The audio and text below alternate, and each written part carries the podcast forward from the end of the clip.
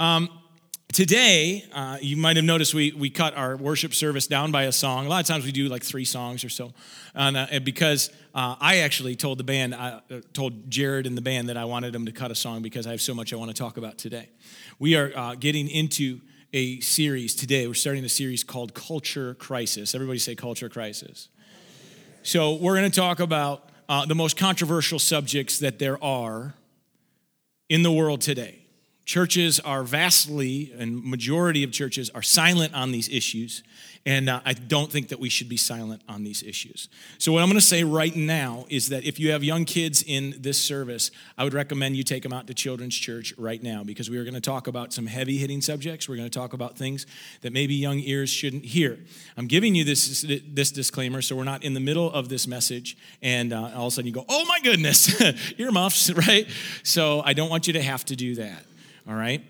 Um, over the next five weeks, we're going to talk about subjects uh, like homosexuality, abortion, uh, divorce. We're going to talk about suicide. We're going to talk about politics. We're going to talk about the big ones that no pastor wants to talk about, but I'm gonna. And so, uh, so anyway, uh, I just want, I think for the next uh, five weeks, counting this week, I think it would be wise for you not to have young children. Now, you're the parent or the grandparent if you're taking care of, of the grandkids. Um, it's your call okay i'm going to say this disclaimer at the beginning of every one of these messages but it's your call. Um, but i but i'm trying to give you fair warning here so that you don't end up being upset with me because i said something when i told you ahead of time. I'm going to say it okay? So just be prepared for that. So uh, so anyway you guys do you remember um, the story in the bible about sodom and gomorrah? You know that? It's not a story it's history okay um, if you don't know the story, let me let me give you uh, the snapshot version version of the story. So, um, so there's these two cities that are right next to each other called Sodom and Gomorrah, and uh, they're very Im- immoral. In, in fact, they've gone so far in, towards immorality against basically God's teachings that uh, that God decides that the cities aren't even worth saving, that He's just going to destroy the cities and everybody that lives in it because, uh, because it's so immoral. He doesn't seem to, to, to feel as though that there, it's a redeemable place, okay? And that's a big statement considering God is the Redeemer, right?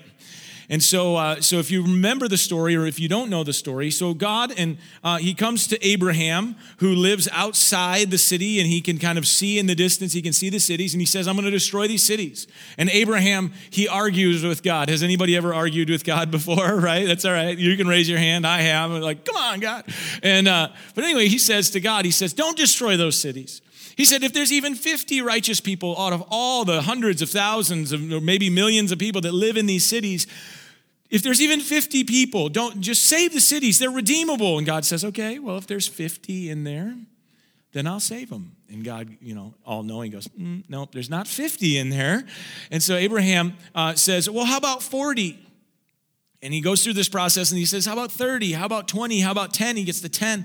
And God says, if there were 10 people in all of Sodom and Gomorrah, I would save the cities. But there's not 10 people in the cities. And so, uh, if you remember, A- Abraham's uh, family member Lot lived in one of those cities, and, and Lot and his daughters and his wife, they fled the cities, um, and God destroyed those cities.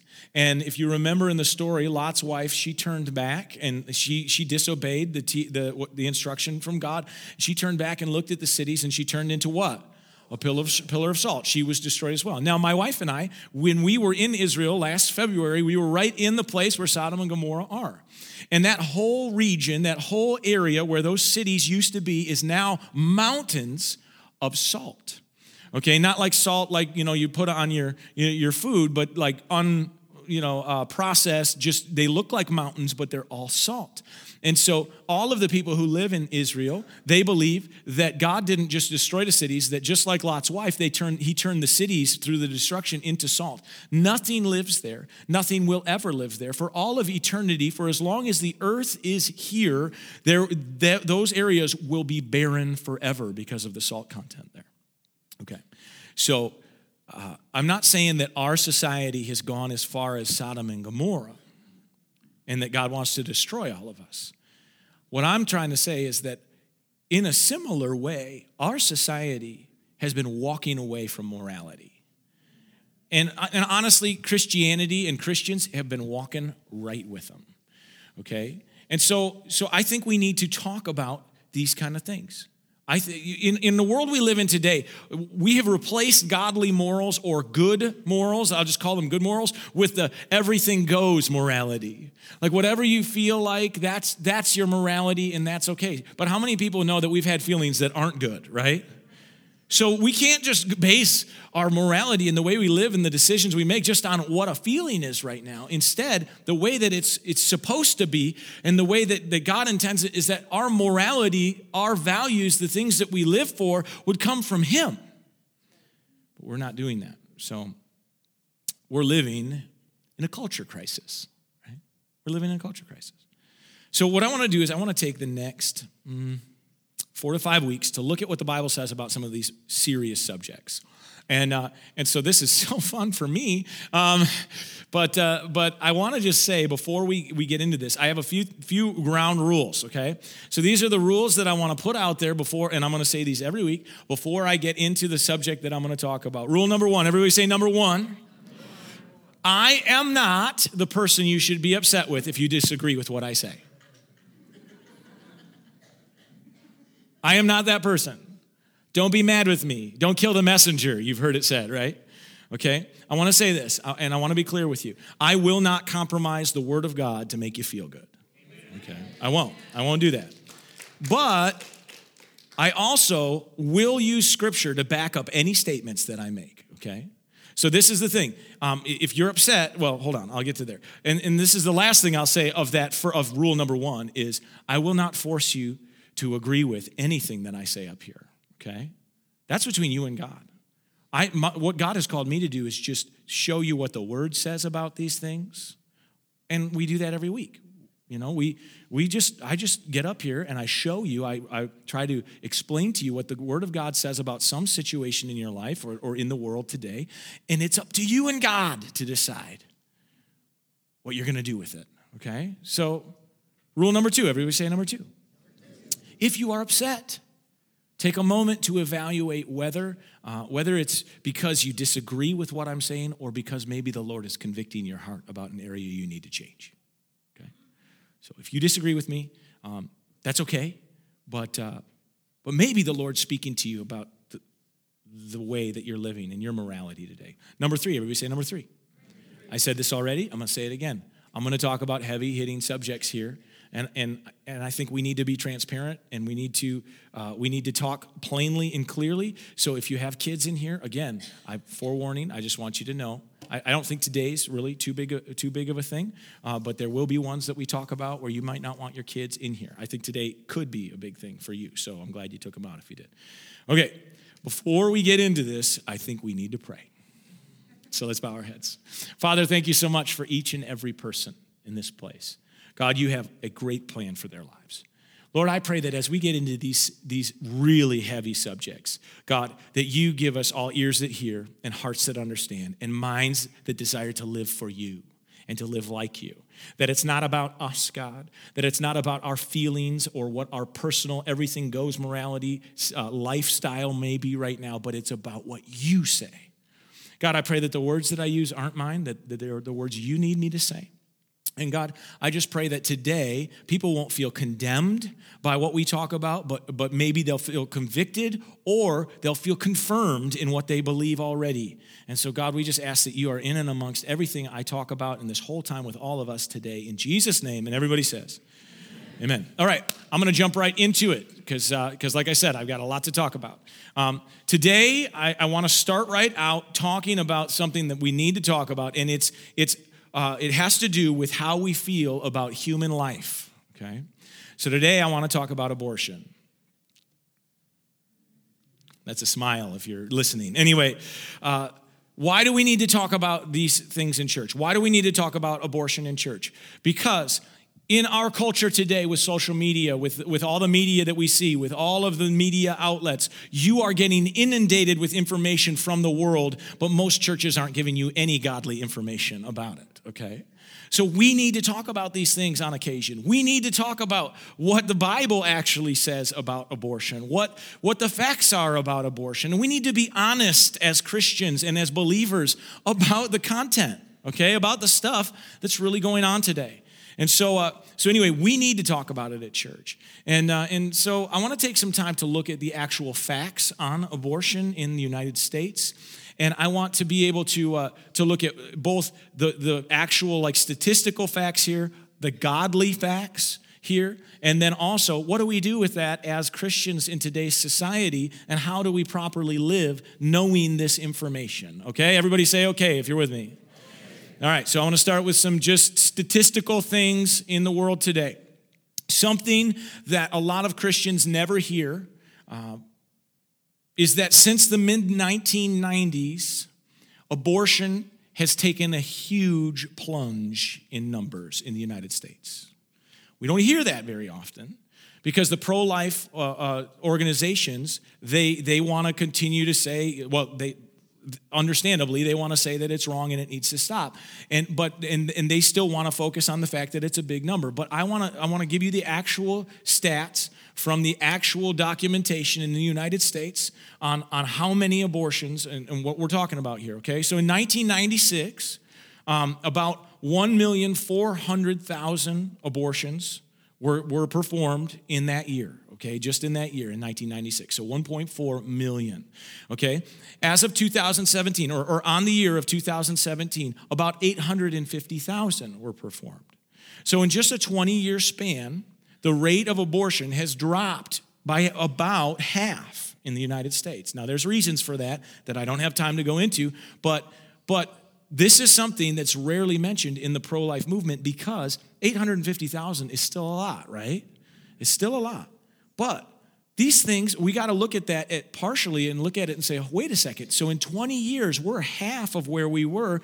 These things move slowly, right? And, and that is a lot of really great progress with a lot of people really working hard to, to, to push and, and work on the pro life uh, agenda. So, um, so we need to know as, as a Christian group, as, as a body of believers that the rates are slowly but steadily declining in the United States today. So, okay.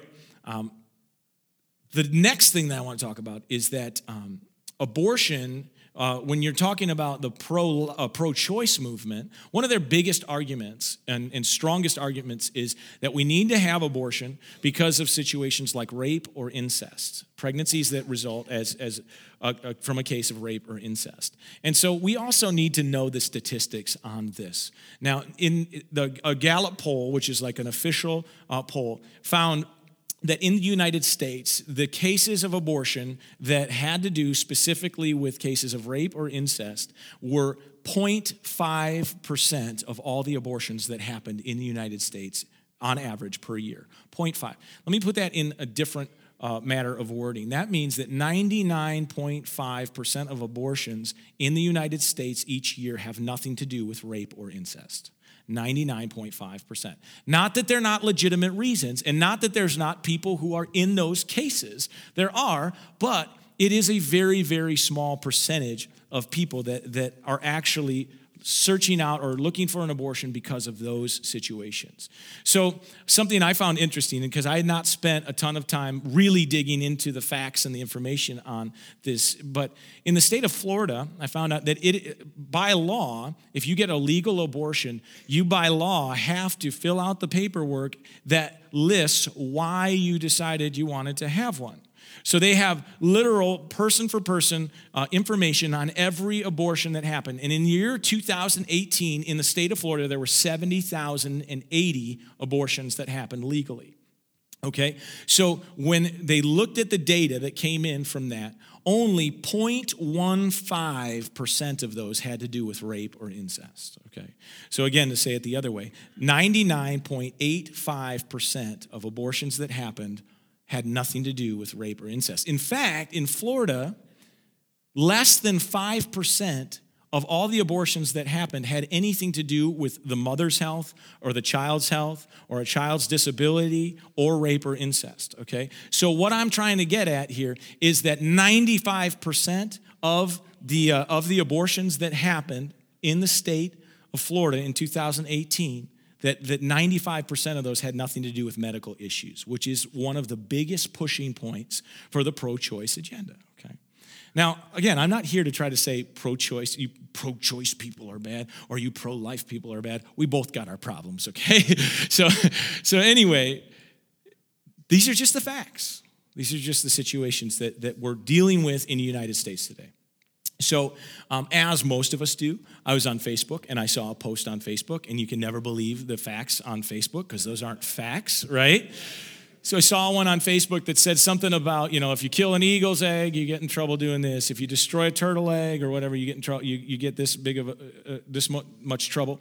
And then it had this thing about how many abortions were happening in the United States each year. And so I thought, you know what? For just just for curiosity's sake, I'm going to fact find this thing. And I'm going to see if that, because probably most of us have seen that. If we're on social media, it's been going around. And so I thought I'm going to really find out what is the truth about that whole, that whole thing.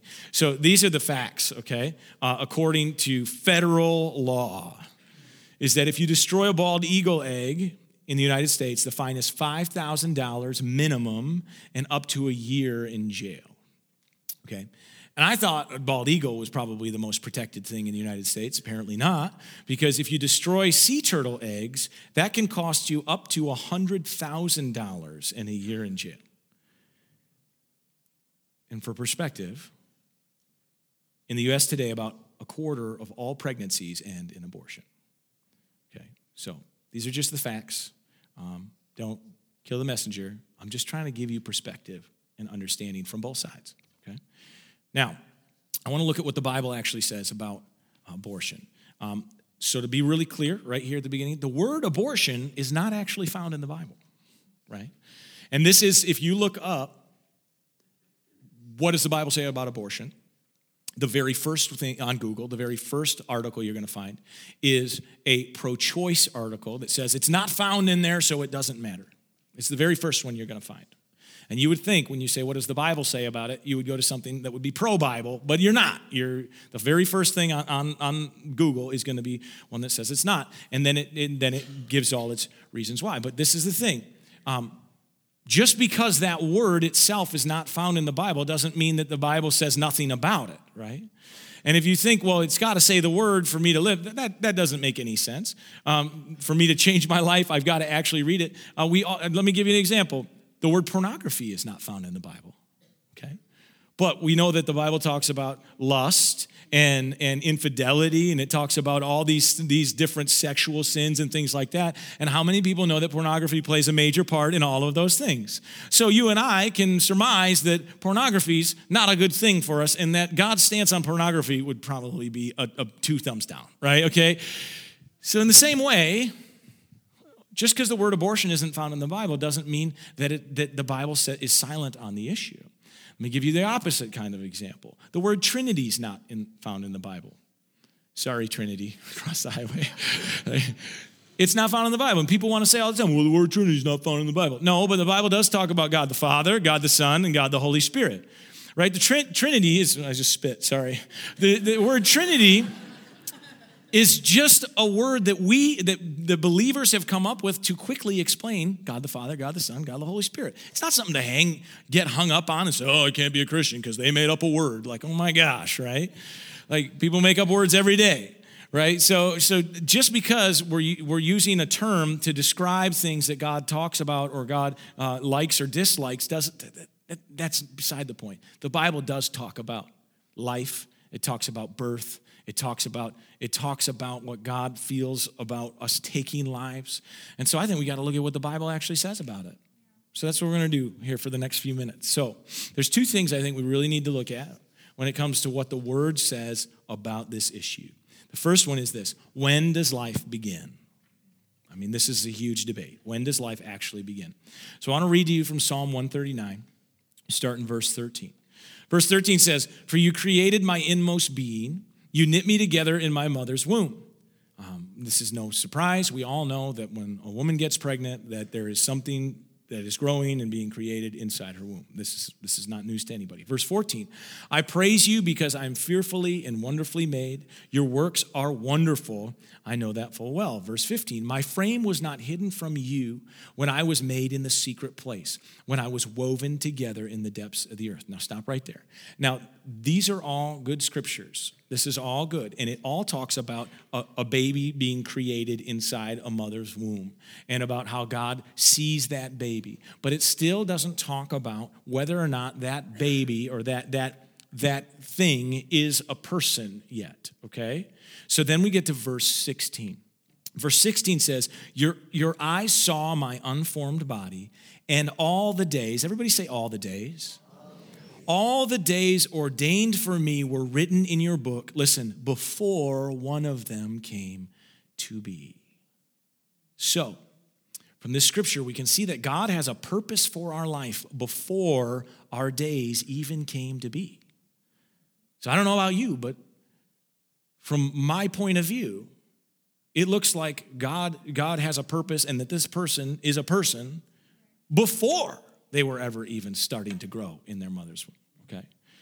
We read that God ordains Jeremiah, the prophet, before he's even created. You know the scripture, verse uh, Jeremiah 1 5, it says, Before I formed you in the womb, I knew you. Before you were born, I set you apart. Okay, so he's, he's saying, he, he's making a real clear statement here that there's a purpose built into that thing that's growing inside of that, that woman from the beginning, okay? Even before the beginning. So there's, um, there's, a, there's a scripture, you know the story of Jesus. Mary uh, gets pregnant with Jesus, and then she goes to visit her cousin Elizabeth. Mary was only about two weeks pregnant at that point. So uh, at two weeks pregnant, ladies, if you've been pregnant before, nothing's happened, okay? like, like you're like, you, you, you know, there's no, there's no like, like noticing that you're pregnant. The baby bump is not a thing at that point, right? And so she goes to visit Elizabeth, and um, and when the whole interaction happens, it says that Mary felt the baby leap in her womb. Wait a second, like you're talking about, you know, this in there, but but it's why is that? And, and John the Baptist in Elizabeth's womb, like why is that? It's be it's because God is making a statement that that there's something alive in there, that there's life in there. Okay. Now, I could list a whole bunch of references of scriptures where the Bible refers to unborn children as men, women, and babies. The Bible references them, and, and that it references pregnant women as mothers even before their babies are born. So, really, the Bible states that the destiny for each life begins even before birth, okay?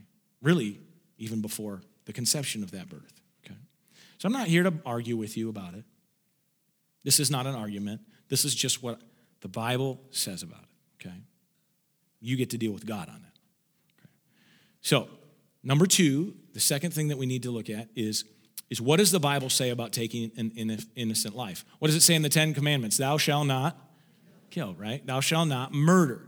Uh, the taking of an innocent life is something that's addressed not only in the Ten Commandments, but often by Jesus, by Peter, and by Paul. Okay? And, and so side note, real quick, because we don't have a service after this, uh, uh, is that a lot of people get hung up on what if I, you know, what if I killed somebody in war? What if I killed somebody in the, you know, in a situation of self-defense? Things like that. The Bible really clearly states innocent blood, okay? Innocent lives. And in war, it's not an innocent situation. in a case of self defense, I don't believe that it's an innocent situation. But regardless of all of that, God is the Redeemer and he'll redeem you no matter what your situation is okay? So uh, and we'll get we'll get to that in a minute. But why is it wrong to kill somebody? What does god say about human life and and why it's wrong? Genesis 9 5 through 6 uh, says this. It says verse 5 it says and for your lifeblood i will surely demand account an accounting. I will demand an accounting from every animal and from each human being too I will demand an accounting for the life of another human or for the life of another human being. Okay, so what, what God's saying and what the scriptures that lead up to this are kind of talking about blood sacrifice, animal sacrifice, which we read about in the Old Testament that pretty much every society did back in, in those days. Um, so this is not weird for back then. To us, we're like, what? You know, but but back then they, they're fine with it. It's normal. And uh, and so God God's basically saying, I take account for every life, every blood, bit of blood that is shed. And and and he's talking about you know sacrificing uh, you know this thing for sin or for that or whatever. So but then he gets to this the human topic. Okay. And he, and he starts talking about accounting for the life of a human being and how it's different, okay? Then he says in verse 6, he says, Whoever sheds human blood, by human shall their blood be shed. And then he says, For the in the image of God has God made mankind. You've heard that before, right? We were made in God's image. So what he's saying here, and what, what when you really study that out, is that God values human life in a different way than animal life and other things. Sorry, if you're a PETA person, we're not going to talk about that, okay?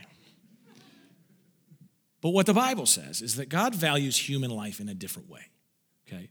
That it matters because we are made in the image of God. We hold this high value to God. Taking an innocent life is wrong, murder is wrong because God values each life, okay? So when you really look at this, the situation of the topic of abortion, you're talking about really taking an innocent life that, even though it doesn't look like a human initially or right away or in the first week or two weeks or three weeks, that, that thing has purpose that started before it was even formed, okay? And so, so I'm just again, I'm just trying to give you the facts. So, so I want to change gears now. So the first part of what I said is to explain what's happening in the world and what the Bible states. But but now we have to change gears and start to look at what does this mean for you and me? And I hope, are you guys following me today? Okay, again, you know that, that I'm coming from a place of, of wanting to love every person and caring for every person. And guys, we are a family. And it doesn't matter what thing you've done in your life, whether it's abortion or murder or lying or, or whatever it is, you know, or, or looking at pornography or whatever, whatever it is we love you and God loves you and we're a family and we lift each other up and we want to help you and we want to be close and we don't want to see people fall apart. We want to see people build it up with God, right? So so I want to be so clear that this is not to condemn anybody who's had an abortion and I know that in this room there are many. I know that there are many. And so I don't ever want, want you to feel that way. The point of this is to educate everyone on the biblical point of view when it comes to this cultural issue. You know, this is the thing every one of you has a stance on this topic, but a select few of you have ever had to face it. Let me say that again.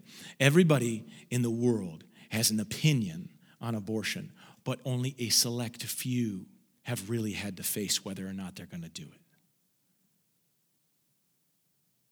And, and we have to we have to think about the way that we are interacting with people as believers. And believers for the most part not everybody are, are a pro-life community but we've done a real bad job of being pro-life to people who've been through these things. We have hurt more people in the name of love than we have helped. I remember um, when i went to grand valley I was I graduated from grand valley um, quite a few years ago now I won't say how many. Because some of you go, "Oh, you're old," and some of you go, "Wow, you're young." so, uh, so anyway, I remember walking through the campus one day, and the one of the main uh, kind of intersections of the campus, there was a pro-life group set up there, and they were shouting, and everybody was walking by, and there's these big billboard signs that they were holding up that had pictures of dismembered babies, aborted babies on it. And I walked through that that square and heard those people shouting the things that they were shouting in the name of Jesus. And that image has been burned into my mind. And every time I hear somebody talking, a, Christian talking about abortion, guess what image comes back to my mind? And I'm a pastor. We have done a poor job of loving people through their situation. We have done a poor job of bringing life to people instead of bringing death to their situation. You remember how God, how Jesus dealt with people who were dealing with sin or bad choices? He didn't, he didn't put them down. Instead, he did what to them? He loved them. He loved them. He cared about them. He did everything in his power to redeem them, to forgive them, to give them grace and mercy. You remember the woman at the well? Everybody knows the woman at the well story, or most everybody does, where Jesus comes up to the well because he's thirsty. He's in a place that he didn't want to be or that he shouldn't be because he's in part of Samaria where Jews weren't even allowed to be. And, and so he gets up to the well, and there's a Samaritan woman there, and he says, he says, uh, "Will you get me some water?" And she said, "You know," and she, she's probably thinking, "Who is this guy?" And and so he starts to talk to her about about her life. He says, "Where's your husband?" And she says, "Oh." uh, you know, make some comment about it. He goes, No, no, no, I know the truth. You don't have one husband, you've had five husbands. And, and I, I know that, that your life's been a mess, and, and I know that you're looking for something. And then remember, he says, I want to give you something that will give you life. I want something that will quench you. I want to give you the water of life. The, you know, I want to give you this thing that's going to bring you life forever, right? He says, let's bring life to the situation, not death to the situation. We need to be life givers. We need to be people who are bringing life to people's situations instead of bringing death to situations. And, and so, anyway, if you're using your words when it comes to abortion or any topic for that matter, any topic that, that doesn't line up with the Word of God, you're, you're, you're actually condemning people. And I thought the Bible said that in Christ there is no more what? Condemnation, right? There's conviction where God says to your heart, man, you need to change. And then there's love, right? So I want to just say again if you're here today and you've had an abortion, I want you to know that you're no different than any one of us. Because we have all sinned, we've all fallen short of the glory of God, we've all messed up, we've all done things, and I don't even know how you feel about it today.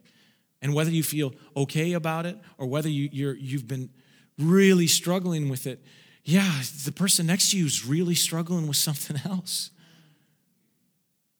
Probably with some of the things that I've already talked about and mentioned in passing during this message. And if you're really feeling like, like I'm targeting you today, don't worry, I'll target somebody else next week. It'll be great. that's what this is all about, right? We're going to talk about the hard hitting subjects, then we're going to talk about them. But, but this is the thing for those who are thinking about having an abortion, there's probably somebody in this room right now who's pregnant and is thinking about it. Or if you've been like planning on using abortion as a form of birth control, this is why we need to talk about it. You know, those little lives, they matter. And I know, I know God says that, that He already has a purpose for their life. And I know your circumstances might not be great, and you're looking at what, what am I going to do if I have this baby? And I know you're probably going to be worried about what people are going to think. But I want you to know that in this place, and I'm declaring it today, so you better all follow up, we are a family. And we're here for you. We will help you, we will support you, we will be there for you, we will love you, and we will lift you up no matter what situation you're in, no matter what's going on. We want to be here for you and we love you. So you don't need to, you don't need to, you don't need to be afraid to walk into this place, you know. I want to wrap up with something that I'm probably going to get emotional over, but uh, we had an individual who wrote out her testimony, and she wanted me to read it. And so I want to read to you a testimony of somebody who's part of our church. And I'm going to read it word for word, and then uh, and then I'll wrap it up today. So, so if you just listen, I just want to read it to you, and uh, and then we'll talk. At the age of 16, I found myself in a place that no teenager wants to find themselves. I'd caved under pressure, I became sexually active, and consequently pregnant not long after that. I was terrified. I couldn't tell my parents, so I didn't. And it took a couple of months before my mom put two and two together and she questioned me and figured it out. Were they angry, disappointed, embarrassed? Yes, and rightfully so. I was not allowed to see the father of my unborn child, and they didn't allow me to talk to him on the phone and tell him I was pregnant. To which, uh, or, or, or, they did, they did allow me, sorry, to, to talk to him on the phone one time and tell him I was pregnant. To which I received dead silence. Not, I'm sorry, what do you want to do? Nothing. I, w- I was devastated, terrified. I felt so dirty and lost. I can remember crying myself to sleep, wondering, what am I going to do? Well, I didn't have to wonder long. My parents decided for me if I wanted to continue living in their house, I would have an abortion. Otherwise, I'd have to move out. The night before the scheduled procedure, I was allowed another phone call to the father of my child, to which I was told by him to have the abortion. Those were the last words I wanted to hear. I'm not saying at 16 I was ready to raise a child, but I definitely didn't want to end that child's life either. I felt sick stuck. I felt left without a choice. The next day, my mom drove me to a clinic and I aborted that child. At first, as they said I would, I felt relief. That didn't last long. Soon I was not sleeping, I was a mess. I had dreams of that child accusing me of taking its life. I felt even dirtier and lowlier than before. And to make matters worse, my parents decided I could tell no one how I wish now I had a relationship with God to help me through. But God was not a part of my life at that time. So, fast forward 13 years, I had three beautiful children. I'd gone through a divorce and I was engaged again. And just and I was just really beginning a relationship with God. My fiance and I had purchased property outside Morley, and he was starting to think about looking for a job in Western Michigan. However, a house had not yet been thought about, nor a wedding date set. And when a very unplanned pregnancy happened. My fiance was still living in southern Michigan, and I was living with my parents, who helped look after my three other kids when I was at work and when they weren't in school, which meant I had to tell my fiance the news over the phone. His reply, after a few moments of silence, was, have an abortion. Talk about deja vu. However, I was no longer that 16 year old girl. I had a relationship with an awesome Heavenly Father who already told me not to be afraid. Married or not, I could do this. He also told me, I have plans for the child you're carrying, for you, and for all your children. So I promptly told my fiance, No, you can either marry me or our engagement will be off, and I will raise this child with my other three on my own. I'm so thankful he decided to stick around and see what a blessing being a father is. I know he, I know he is too. I also know that he regrets and is embarrassed that he ever said, have an abortion. All of our children have been blessed with gifts and talents. It is awesome to see them using them. And I'll be honest, there was a time I doubted if that child would walk with the walk the path that God had planned for him to travel on. What parent hasn't watched their child travel down paths they would have not chosen for themselves? I realize now that even though he strayed off the path and traveled down roads he wasn't intended to travel on, that God was able to use those side trips through his testimony to help others. Watching how God is using me or using him has given me the courage to tell my story. It took a long time before I could accept that God has forgiven me for poor past choices, especially those made at the age of 16. It has taken me even longer to forgive myself. I am learning to accept I can't change the past. I can only take the lessons I've learned from those mistakes and move forward. If God can forgive and love me, then I need to do the same. Quite a testimony, huh? In case you were wondering who this person is, they gave me permission to share. Her name is Deb, and her husband's name is Phil. And the child that they were talking about, that they didn't abort, is Jared, who led you in worship today here at the church.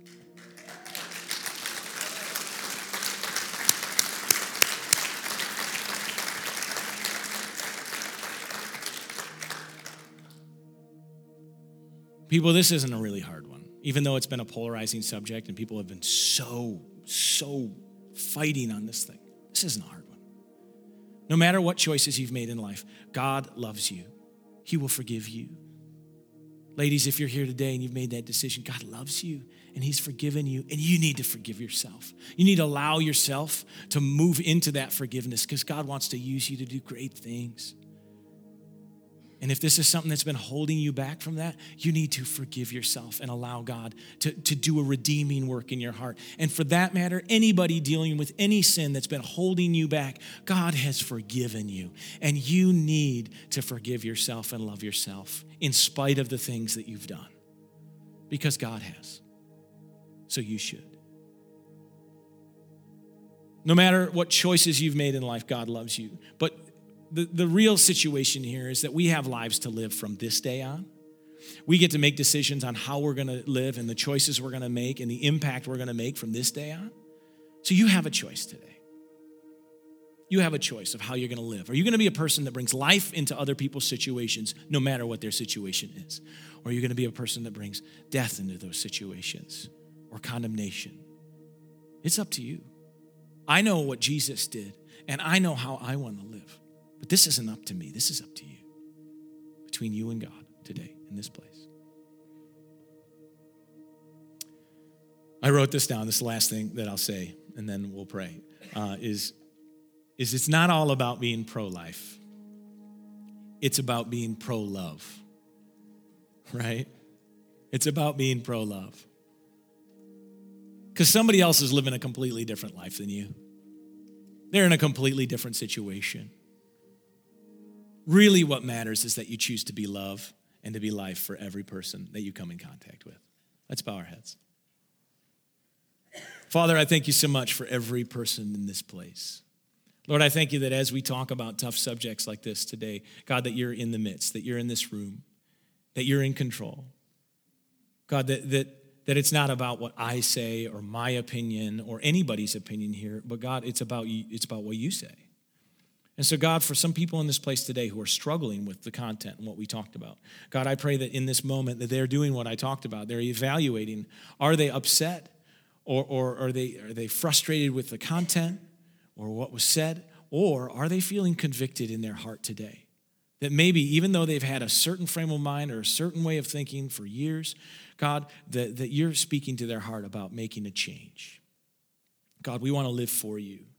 We want you to be at the forefront of our lives. God, I pray for the ladies that, that have been through these situations already, that have already been through having an abortion. God, I pray that you mend their hearts, that you help them to heal, that you help them to accept your forgiveness and to forgive themselves, to accept your love and to love themselves, and to, to understand that, that they are redeemed and they don't have to live in condemnation anymore. And so, God, I just pray that over every person here, that we will accept your forgiveness and your love in our lives, and we will choose to do the same for ourselves. With everybody's eyes closed, if you're here today, and, and you feel lost, you feel like you don't have purpose, you feel like you don't have direction, but you want to have direction. You want to have life change. I want to tell you that God has a plan for your life and that He can transform your life. All you have to do is today choose to make Jesus Lord of your life and choose to begin walking in the direction that God is leading through His Word and through His leadership in your life. You can have a different life. Your life can be different. You can make a difference. You can feel different on the inside. And, and you can know that you're going to heaven, but you can know that your life is mattering here today.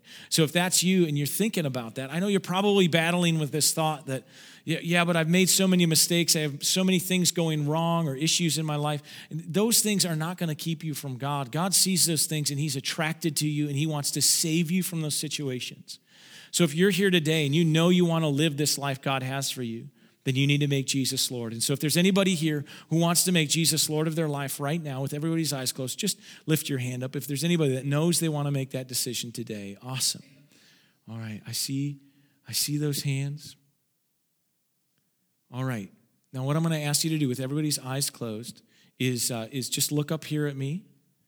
Can you look up here at me if you raised your hands? Okay, I see you and I want you to know that I see you. And after service, I would love to talk to you about this decision that you're making today. But what the Bible says is that all you have to do is, uh, is you believe in your heart that Jesus really is the Savior, that He defeated the grave for you, that He lives so you could live.